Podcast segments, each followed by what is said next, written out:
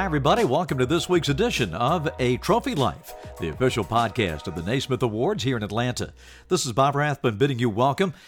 And let me tell you, we are all still here at the Naismith Awards on Cloud Nine after our great weekend of award ceremonies in Minneapolis and in New Orleans. The women's event went great. We talked about that on the podcast last week, and then we followed it up with just an absolutely smashing weekend in New Orleans. Our Friday night dinner, the games were amazing on Saturday, and then our Sunday brunch was the thing to do in New Orleans. It was uh, uh, quite the basketball event. We had luminaries from the basketball world, from coaches to former players, etc. Uh, great media types in the building. Uh, it was just amazing. And we're going to hear from one of our winners, Ed Cooley, our Werner Ladder Naismith Coach of the Year. He'll be joining us for the interview in just a moment. But just to recap all the awards, not only did Ed win, but the SEC swept the other men's awards. Oscar Tshiebwe of Kentucky was our Jersey Mike's Naismith Trophy winner for the Men's Player of the Year, and Walker Kessler of Auburn was named our Men's Defensive Player of the Year. So we'll talk about those guys in just a moment, and of course more with Ed Cooley in just a second. But for Oscar Tshiebwe, he is only the third SEC player to win the Jersey Mike's Naismith Trophy for Men's Player of the Year. He concluded his season with 16 straight double doubles at Kentucky. That's the longest Kentucky streak since 1969. And think about all the great players that have been in the middle for Kentucky over these years, and what a streak by Oscar. He also this season became the first Division 1 player to average at least 15 points and at least 15 rebounds per game since Lewis Lloyd of Drake and Larry Smith of Alcorn State did it during the 79 80 season. What a player and what a great young man that we got to meet and get to know in New Orleans over the weekend. And Walker Kessler is no stranger to our club. He becomes only the third Atlanta Tip Off Club Mr. Georgia basketball to win a Naismith Award. He's our Defensive Player of the Year. He joins Donnell Harvey and, and Dwight Howard in that regard, both of whom won the Jersey Mike's Naismith Trophy for Boys High School Player of the Year. Now, Walker Kessler was, of course, a defensive demon. His 155 blocks on the season, the most in Division One this year, and it set a single season Auburn record. And we congratulate Walker and his family on just a tremendous year and a great honor uh, as we honor him with our Defensive Player of the Year. When we come back after this word from Jersey Mike's, we will hear from the Werner Ladder National Men's Coach of the Year, and you will love him as much in this interview as you did watching him on stage and watching him all season long coaching the Providence College Friars. It's Ed Cooley, and he's next after this. If Jersey Mike's turkey had a resume, it would say it's 99% fat free and raised without antibiotics. But our turkey already has its dream job at Jersey Mike's because premium meat makes a sub above. Well, it is an absolute thrill to have with us the Werner Ladder Naismith Men's Coach of the Year. It's none other than Ed Cooley of Providence College. We've got to meet him and see him last weekend in New Orleans and present the trophy, and now we've got him on our podcast. Ed Cooley, how are you, sir? I'm doing amazing, doing well. Thank you so much for having me on, and can't tell you how honored I am to spend some time with you. Thank you. Well, Ed, I got to tell you, America fell in love with you and fell in love with the Providence College Friars this season. What a season! Amazing season, an incredible team, and in, in, in every essence of the word team that we bought in. They were sold on roles, they were sold on winning, and they were sold on fun. How do we have fun? And that's what the men bought into, and I couldn't be more proud of them. You know, it's uh, it just seems like Ed for all of us in basketball, whether it's college or pro it just these last few years have been so tough on everybody. It just seems like we're on a this endless loop. We, we're kind of getting back. You know, we had crowds this year for the tournament, and you know we had a Final Four like we're used to having, but we're all still kind of numb through this experience, and I think that goes for the players. We had so many guys that took advantage of the COVID year, and we had uh, talent depth in college basketball that we haven't seen in years. But you know, it, it caps off, I think, this kind of the end of the pandemic run. And you and your team and your players and your parents and everybody with the school, you know, what a way to get through this to, to remind us all of just how great college basketball can be. I tell you, playing in the Big East this year, playing in front of all those sold out crowds and playing in the sold out crowds at the Dunkin' Donuts Center, you can feel everybody's energy to get out and be part of something. And I think in all of college basketball, you felt that. It was older, it was passionate.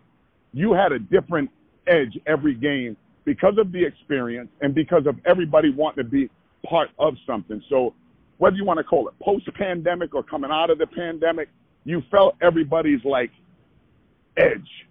Whether it was an edge in the game, whether it was an edge at the beer stand, everybody had an edge to be part of something. And I think that's what made college basketball so great this year. Yeah, no doubt about it. Well, take us back to Sunday uh, in New Orleans.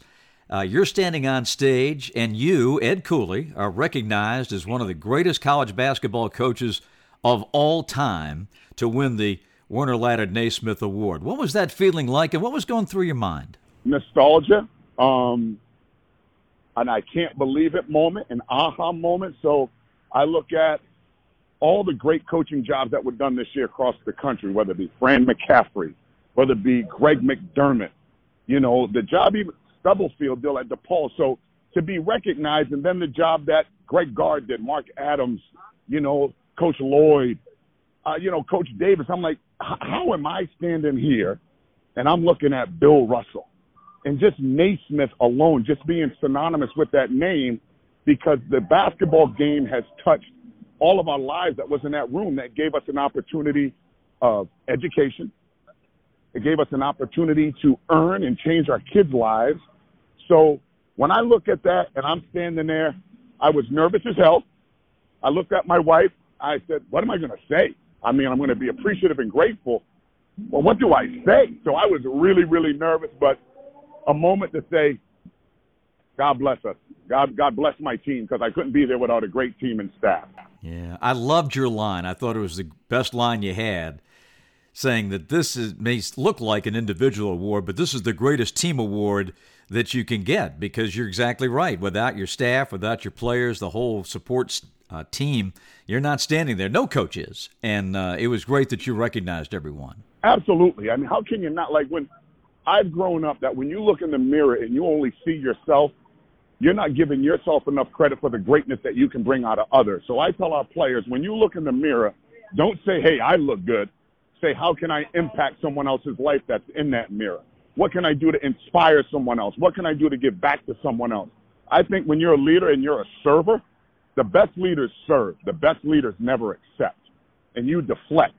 Don't accept, deflect, and help somebody else's greatness comes out. And that makes you feel better because at the end of the day, somebody's going to say thank you to you. And the more thank yous you can get as a human being, the more you know you help society. If you're not getting a thank you, what have you done? So check yourself every day. How many thank yous did I get? And how many thank yous came my way? How many, you know what I mean? I, I just think you change lives when thank you comes. And I think one of the great things about the run that you all had was it it gave us good reason to go back and recognize the tremendous history and tradition at Providence College, particularly with the coaches. I mean, we know of the great players, of course, but to reflect back on the guys that came before you, the Joe Mullaney's, the Dave Gavitt's, the Rick Pitino's, Rick Barnes, Pete Gillen, uh, Gordy Chiesa, you name it. You go right on down the line, Tim Welsh. I mean, this is amazing that little old Providence College has had such a fantastic basketball history. When you look at those names and then you throw in Sorry Cooley in there, right? And I was born and raised there. I grew up on Friar basketball. Mullaney, you know, uh, Gary Walter. I mean, that that's home for me. So when I'm standing at the Dunkin' Donuts Center and I'm walking out just before the ball is tipped, I, it's it, I'm amazed. Honestly, I can't explain emotion and feeling to the average person who didn't grow up the way I grew up and who always had a dream. Like one day I'm going to play for the Friars. I had no idea I'd coach them, let alone stand on a stage with Jim Nantz in the building, with Raftery in the building, with Calipari in the building, and like, come, come on, man, come on. Yeah, I mean, you, you can't even, you can't even think that's possible given how I grew up. So I never take anything for granted, and I'm always incredibly grateful for opportunity. many know, Ed, you played at, at Stonehill and uh, you captained the team for three years, etc. But what what was going on back then that made you think that coaching was going to be your calling? I think I was born a leader, and I don't say that in an arrogant way. I just like to be in a spot to lead. I like to be in a position to be accountable to a group. And I didn't know if I would ever coach. It was my dream. I thought I would be a superintendent because I started in, you know, education and I was a high school teacher. But I'm like, you know what? I want to teach teachers. You know, I want to coach teachers. You know, and then when the opportunity came to go with Coach Skinner at the University of Rhode Island, it was a no-brainer for me to leave coaching because I followed a love, not a like. I like teaching, but man, do I love coaching. I love it. That classroom is our basketball court, and I think you can do the same thing in a classroom that you can on the basketball court and be a teacher of of, of men. You know, how you doing? Good. You know, so that's that's. I mean, I honestly, I was born to do it. Well, you you made the right choice because you are impacting uh, young men and their futures and their families like only a basketball coach can. And we're so proud to recognize you as our Werner Ladder Naismith Coach of the Year. And I'm I'm thrilled that you took some time to to share with us on the podcast this week. And we wish you nothing but the best. Hey, Ed Cooley, you're part of the family now. You're in for all time, so we appreciate you. I appreciate you, and thank you again to the committee. Thank you again to the voters. Um, I'm forever indebted, and I can't tell you how much I appreciate this time I spent with you. Thank you. Okay, Ed, we look forward to seeing you soon. Best of luck.